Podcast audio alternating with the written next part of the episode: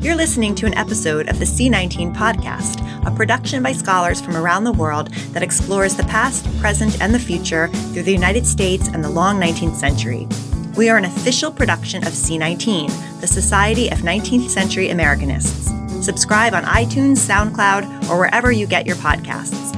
Disclaimer the opinions expressed in this episode do not reflect the opinions of the respective individuals' employers, nor the official opinions of C19. The Fisher Library at the University of Toronto has a Miriorama made in London in 1824 in its holdings. A Miriorama is a set of cards with different views, usually landscapes, that can be arranged in different orders to create varying scenes. When taken from their box and laid out side by side, the hand colored aquatint panels of this Miriorama create a panoramic, picturesque landscape that can shift and change. But it is a landscape that is always structured by particular, romantic ideals of natural beauty. There are green hills. There are trees whose branches drape just so. The order of these pieces can change. The fundamental components remain stable.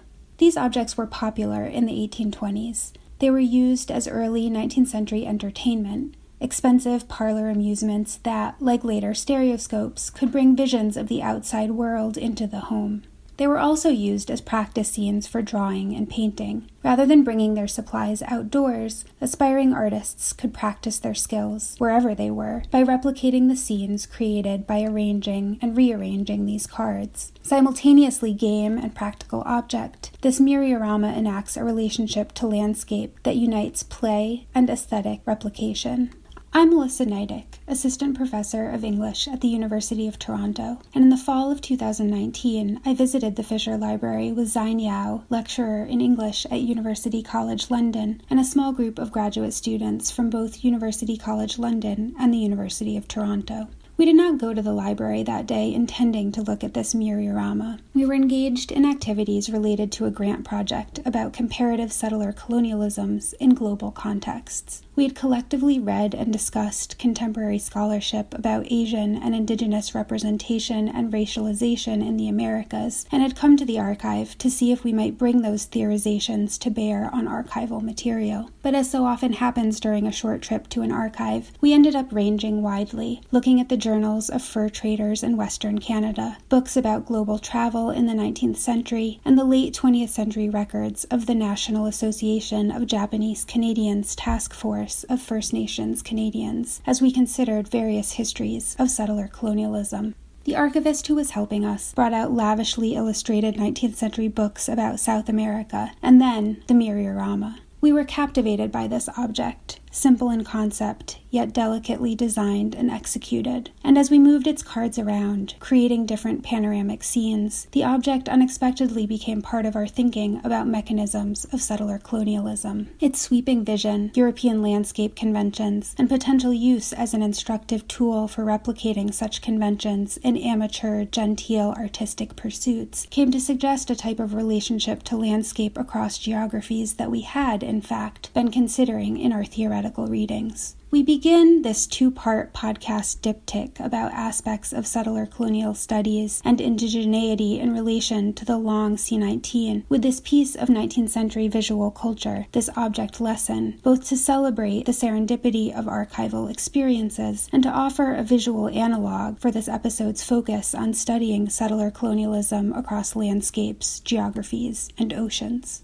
In this episode, Xine Yao and I will first speak with Anishinaabe artist Maria Hupfield about her own artistic practice as it moves across borders. We'll then talk to David Stirrup about the recently launched Center for Indigenous and Settler Colonial Studies at the University of Kent. This is the first center of its kind in the UK, and we'll talk to David about what it means to cultivate scholarly conversations about indigeneity and settler colonialism in the UK at this moment in time. But first, Maria Hupfield. Welcome, Maria. Maria is currently Assistant Professor of Indigenous Digital Arts and Performance and a Canadian Research Chair in Transdisciplinary Indigenous Arts at the University of Toronto. And her work has shown across North America, and I'll let her tell us a little bit more about herself and her work. Hi, Melissa. It's great to be here. Yeah, so I'm a an artist. I, I make objects out of industrial felt and then I activate them in live performance. I often also will use these objects in video so they reappear multiple times and each time they're in a new context. And in this way, you could imagine that a story evolves around each object over time.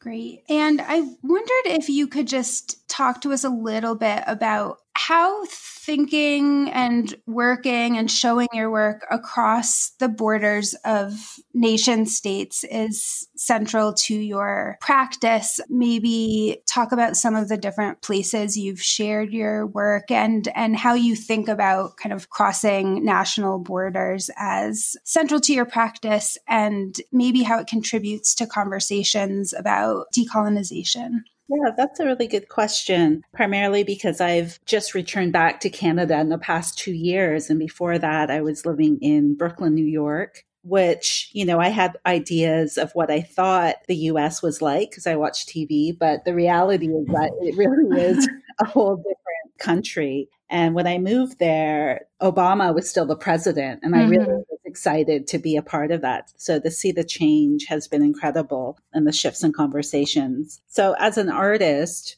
I'm often moving across these nation state borders, but as an Indigenous person, the US and Canada is especially contentious. So when I lived there, it was through the Jay Treaty, which is one of the few treaties that the US honors, which allows, if you're Indigenous, it allows you to work in the US as a permanent resident. Mm can prove that you're 50% um, native. so it's a pretty uh, lengthy process getting all that paperwork in place. But um, yeah, so you know, we, we acknowledge that there's this history of Indigenous people that we have family and kin on both sides of the border. Mm-hmm. And we acknowledge this migration route that we've crossed over that border, you know, long before the founding of Canada and the independence of the US. Yeah, so I've often gone on both sides of the border. And as an artist living in New York, having these opportunities to show my work to a broader audience is something that often comes up. So, in terms of thinking about decolonization, I suppose that fits right within that the idea that mm-hmm. that there's this colonial history, right? And wanting to give space for as indigenous people that we had migration routes, that we followed seasons, that we and today that we can continue to do that as people. You know, you see that with the snowbirds going down from Canada to Arizona yeah, that we can move with the seasons and respond to that. So I think that's, I don't know if you'd think of the um, snowbirds as a form of decolonization, but um, there's a sense that we can move freely and have mobility. Mm-hmm. And so our next question, I think, picks up really nicely from what you just laid out for us, which is how do you think about bringing work that might be locally grounded to different geographies? I guess your own flights, as it were, across these different spaces and what those specificities do to your work. Uh, why is it important? And do you find that your work then ends up shifting in different spaces? Yeah, that's a really good question as well. I mean, because I've had the advantage of having a few exhibitions that were touring. So they went to different museum spaces nationally across Canada to Paris. That every time the exhibition would move, it would be recontextualized, right? Mm-hmm. So for an exhibition I did with a Power Plant called The One Who Keeps on Giving, as it moved with each iteration, I would do a live performance in the gallery, and each performance was a mm-hmm. collaborative effort. So I would invite local performance artists to work with me. And, you know, there's no better way to learn about a place than mm. through artists who live there, right? So it was a chance mm-hmm. for me to really get a sense of the audience, to get a sense of what was happening, conversations people were having, and just put myself in different settings. And in that way, even the items in the exhibition that my creations would ideally speak to people in that setting in another kind of way as well. So that was one method that I've used through live performance and collaboration. Mm-hmm. But the other thing that happens is, you know, when I had a, a show at the Heard the exhibition was called Nine Years Towards the Sun, and it just recently came down So a lot of the objects for that were items that I had created when I lived in Brooklyn. And so things like a large industrial felt canoe for me at the time or a snowsuit while I lived in mm. Brooklyn where there wasn't snow had a different kind of feeling. And then, you know, when I see those items show in Canada, it's just like, oh, it, like suddenly people get what it and they're like, oh, those are Sorel boots, right? and then when I show those in a place where there's a desert climate like Phoenix, Arizona, then suddenly, again, there's this kind of absurdity where it's like, yeah, these are not the boots to wear in the desert. Mm. You know, things really stick to them. And, you know, so there's a, a real possibility that happens when you shift context that allows for a reimagining. And I just like the idea that in my work, you know, I do a lot of work around story work and thinking about my work as story work where a shifting context can really change the meaning. So even if we see the same, if we all hear the same story, we're still different people. So our takeaway is going to be mm-hmm. different. We're going to relate to it in a different way. And I just really love this idea of oral tradition and storytelling and what's possible in that narrative, in the telling of the story. Mm-hmm. Can I just ask one quick follow up question? You mentioned Paris, right? A show kind of touring to Paris. And I, I'm just curious about the difference between showing work in North American space and European space in particular. Do questions of indigeneity kind of read differently in North America than in Paris?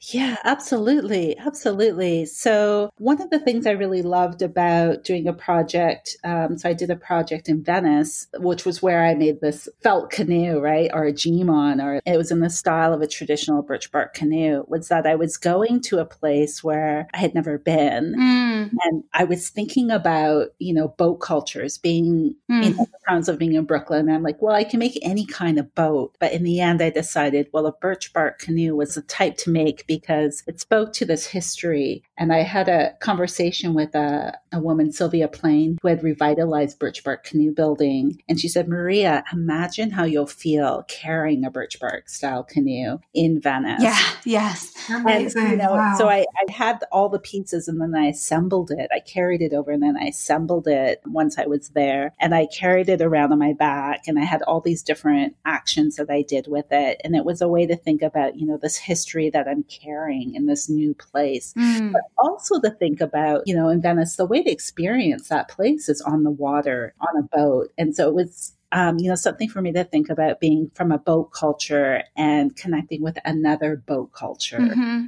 and in this way that you know you're coming to it shoulder to shoulder there isn't this hierarchy and i love the idea of just being someplace where like when i had my show in paris there's a young woman from my community who actually was going to school in paris to study mm. at this international business school and her mom was there and we were looking at each other and we're like yeah this is how it's meant to be mm-hmm. of course we meet in paris you know mm-hmm. and people have always traveled and what's to prevent us from yes. having sophisticated international discourses. And it really is mm-hmm. that colonial history that locks us into this past where it's fixed to a certain moment in time. And we're never really given that freedom to imagine being in the world and to have a future and to have mobility and to really, you know, the freedom to express ourselves and to dream and to think of all the imaginings that are possible.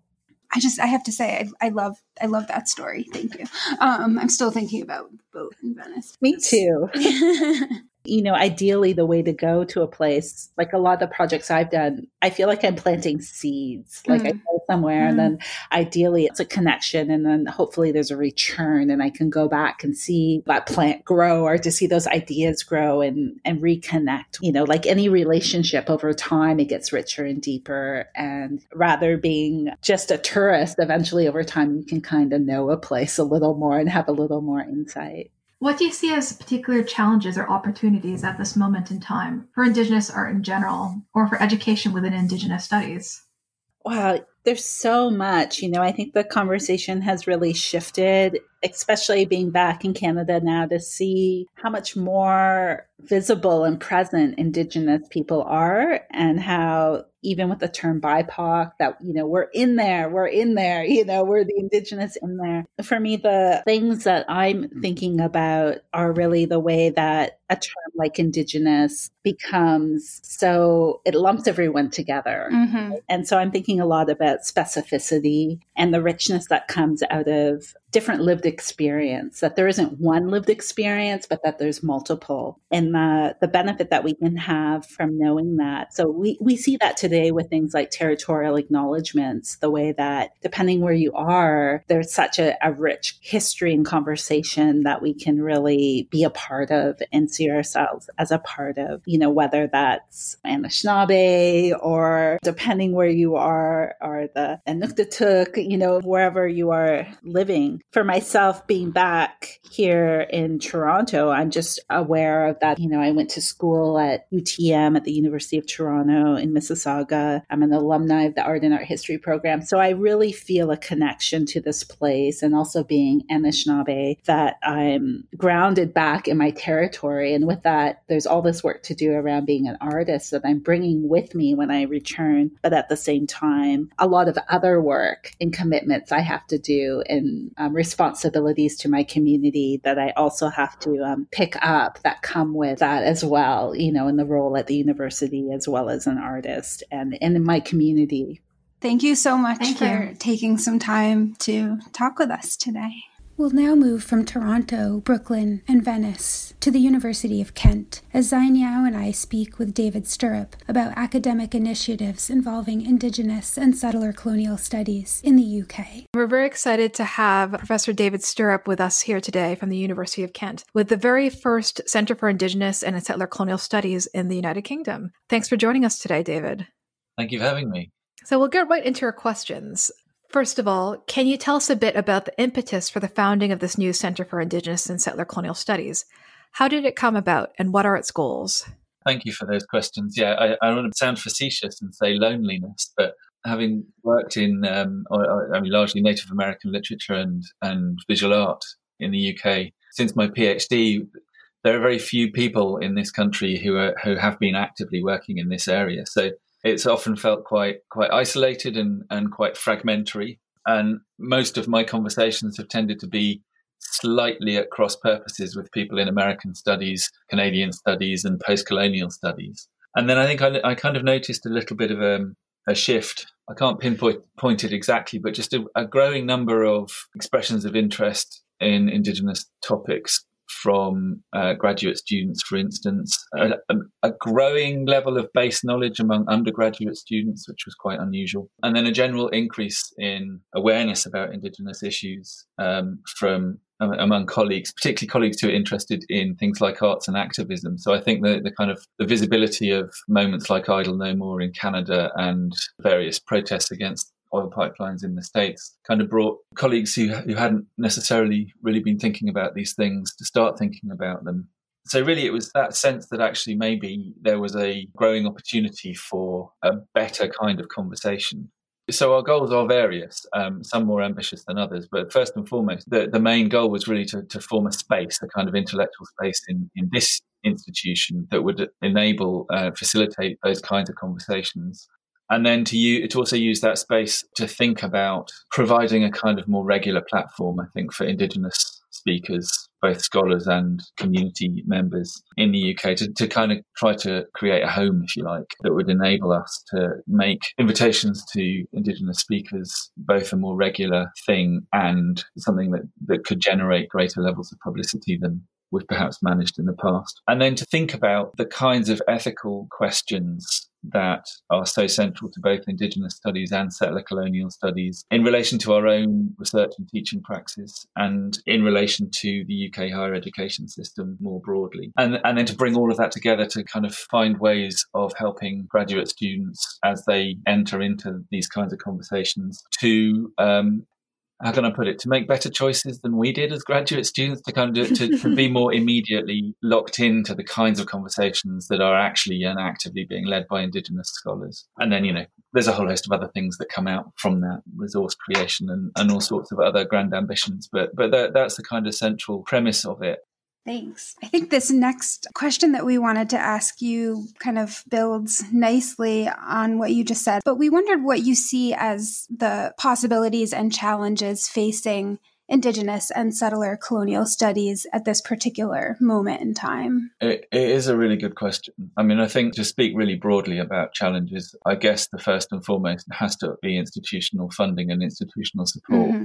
I think really at the end of the day, with although Indigenous studies is a is a far more common thing in various settler nations, it's still relatively precarious, and that that I think is probably the most immediate challenge is to continue to fight against that precarity, and I think that also goes hand in hand with making the UK less hostile to Indigenous scholars and students. You know, figuring out how to support Indigenous scholarship in the UK, figuring out how to bring Indigenous scholars more consistently and for longer periods of time to the UK, whether as grad students or postdoctoral postdoctoral students, uh, postdoctoral scholars is key. And then I think developing ethical praxis that goes beyond Indigenous studies. And then I think there's still a lot of work to be done just figuring out what the role of, in, of non-Indigenous scholars is mm-hmm. in particularly in Indigenous studies slightly different in, in settler colonial studies, and perhaps that tension between Indigenous studies and settler colonial studies is another one of the challenges. But yeah, I mean, in terms of possibilities, there's a lot of interesting work still going on in terms of uh, global networks of Indigenous studies. I think another of the possibilities, the sort of thing that I'm, I get particularly excited about, is developing praxis that centres forms of activist scholarship.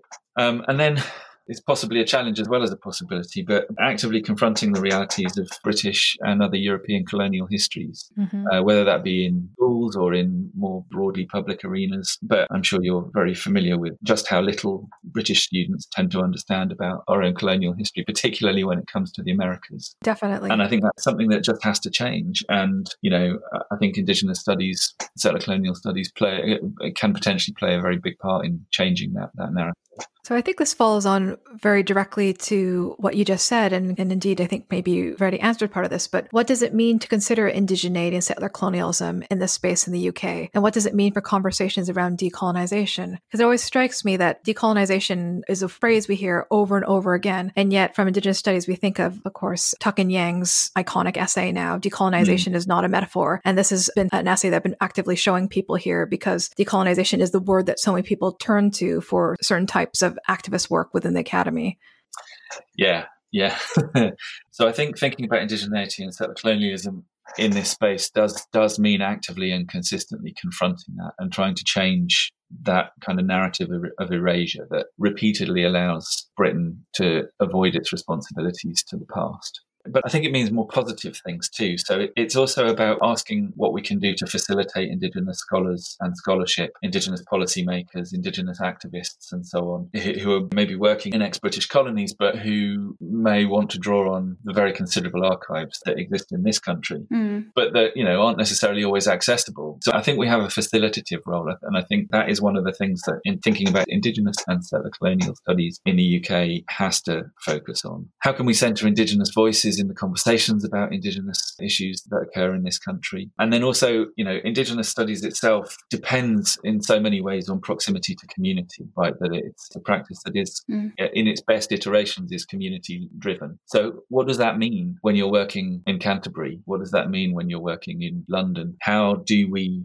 form a scholarly praxis that is responsive to community needs, uh, that, that actively works with communities, even from the kinds of distances that we're working from? And then how how we can think about how Indigenous studies research methodologies in particular can be deployed in other areas of research. So thinking about how those questions of responsibility and reciprocity that are so central to Indigenous studies might have purchase in other areas of study that whether whether they be working with community or working with sensitive subjects. I think there's an awful lot to learn from Indigenous studies methodologies, even for scholars who aren't working with Indigenous issues the question of decolonization not being a metaphor is, is so kind of key to this. When we think about decolonization in settler colonial states, we're immediately thinking about things like land back. What does that mean in the UK? Well, I think it means enabling people through knowledge to apply pressure to the, those kinds of principles of decolonization in settler states. So when matters are put to the UN, for instance, I think a lot about the ways in which the British obstructed and in some ways continue to obstruct things like the UN Declaration on the Rights of Indigenous People. They can can do that partly because they know there's never going to be any pressure from people in the UK hmm. to, to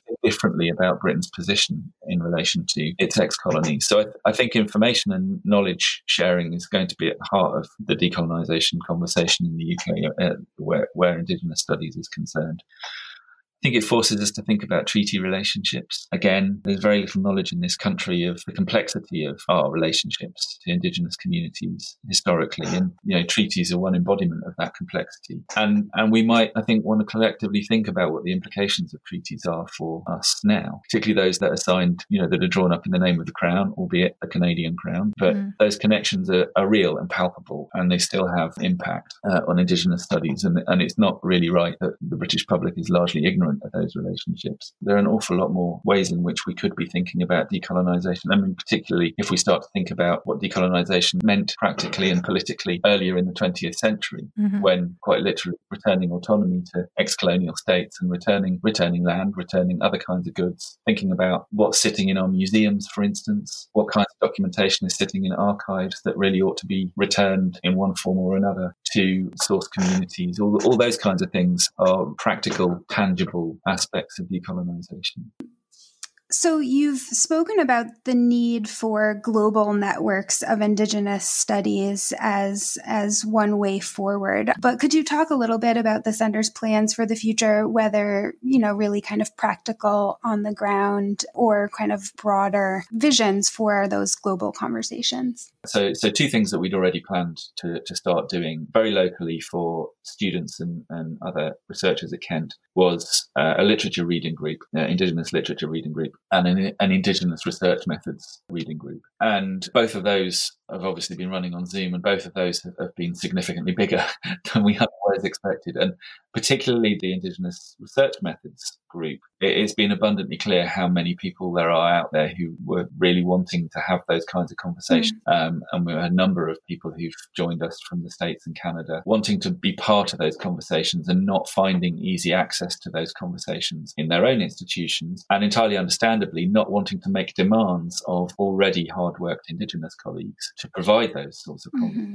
So that's been really interesting. And we're not quite sure what we're going to do when, when we no longer need to use Zoom, if there's still that level of, of international interest in being part of those conversations. But we'll be doing more of that. The other thing that has been launched just in the last couple of months is uh, the result of a collaboration with the UK branch of a Swiss NGO called Incomindios. We've partnered up with them to launch the Incomindios Lipuna Scholarship, which is basically a one off stipend to an Indigenous student working on any any area of Indigenous rights to contribute to costs of their education. So that is something that we're really excited about. We have our first Incomindios Lipuna scholar speaking on December the 10th to the centre, and uh, we're looking forward to seeing how that relationship with Incomindios UK develops. And then the other thing that we're doing very actively at the moment is we we have a number of nascent projects, various members of the, the centre are involved in with cultural institutions in the UK who are themselves already wanting to develop greater accessibility and better working practices with Indigenous communities. So we're working hard to, at this point in time, to raise the funds to pursue some of those projects. But then once the funds are raised, to develop good models for community engagement between institutions and source communities of their collections. And yeah, I think I think those are the kinds of key things that we're focusing on at the moment, with the ultimate aim of working with Indigenous scholars to develop Indigenous centered research practices that can be relatively straightforwardly taken up by students in the UK that will then build on those kinds of connections between institutions and communities. So that last sounds a bit vague as I say it, but probably, and if I get, I'll give you a couple of examples. We have one student who is looking at the possibility of doing some language training for instance. And if that goes ahead, then the expertise in that particular case is very obviously uh, centered in universities in the States. And I have another student who is working on activist oriented forms of scholarship and who is develop- developing some really interesting relationships with Indigenous activists in Canada. So yeah, those are the kinds of things that we're, we're trying to use the center to just put some institutional shape to, to make it easier for students to develop the, the tools and the practices that will make for better scholarship in this area. Mm-hmm. Oh, thank you. That gives us a good sense of the both the local, kind of really on the ground practical things happening, but in support of these broader global conversations that are, as you say, also ne- necessarily always rooted in the local. I think I think the other thing that's that's just really important for us is that we are all actively committed to collaboration. Right? I think ultimately that's that's one of the things that that has to drive the field in the UK. That it has to be a collaborative endeavour. There are there are far too few of us mm-hmm. working in this mm-hmm. country on Indigenous and settler issues to carry on working in isolation. I, I, mean, as I said right at the very start, it, it feels like things are shifting slightly. British funders are funding Indigenous focused projects in a way that they never have before, and there is definitely there's more interest and there's more awareness amongst all levels of the student body than there ever was before. I find, you know, when I when I first started teaching Native American literature at Kent, I couldn't get over just how little my students knew about the kinds of things, even things that one might have taken for granted, like the stereotypes and uh, and that's definitely changed. There are a whole host of reasons for that. It's crucial, actually, that institutions do recognise that this is an area that really demands backing. Mm-hmm. Um, that there's important work to do, and and you know maybe the fact that the decolonisation conversation is so live helps that because it's supporting these kinds of events is a way in which institutions can make visible their larger support for decolonisation conversations. I don't know. I keep saying to people it feels like a, a moment of change, and I really hope it is a moment of change. Well, thank you so much again, David. I think that you're the perfect person for us to be interviewing in terms of thinking really deeply about mm-hmm. what we can do for Indigenous studies, Indigenous scholars, and artists from our position here in the unacknowledged center of empire in many ways. Thanks for listening to this episode about transnational, transatlantic artistic and scholarly work involving Indigenous and settler colonial studies. For more information about the University of Kent Center for Indigenous and Settler Colonial Studies or Maria Hupfield's work, take a look at the links in the episode notes. Our thanks to David Stirrup and Maria Hupfield for speaking with us and to the University College London, University of Toronto Joint Research Projects and Exchange Activities Grant for the funding that made this work possible. Thanks also to Rachel Bossio and the C19 podcast team, and to Chelsea Latremoy and Stephanie Redekop for production assistance with this episode. In our second episode about indigeneity and settler colonialism in global contexts, Xine Yao will speak with TJ Tallie about 19th century settler colonial histories in a region of what is now South Africa and ways to consider relationships between indigeneity and blackness. We hope you'll listen to that episode and all the other C19 podcasts podcast episodes. Thank you for listening to the C19 podcast. Enjoyed this episode? Have thoughts? Use the hashtag C19podcast or get in touch with us at C19podcast at gmail.com. Have an idea for an episode? Check out our CFP on the C19 website for more details on submitting a proposal.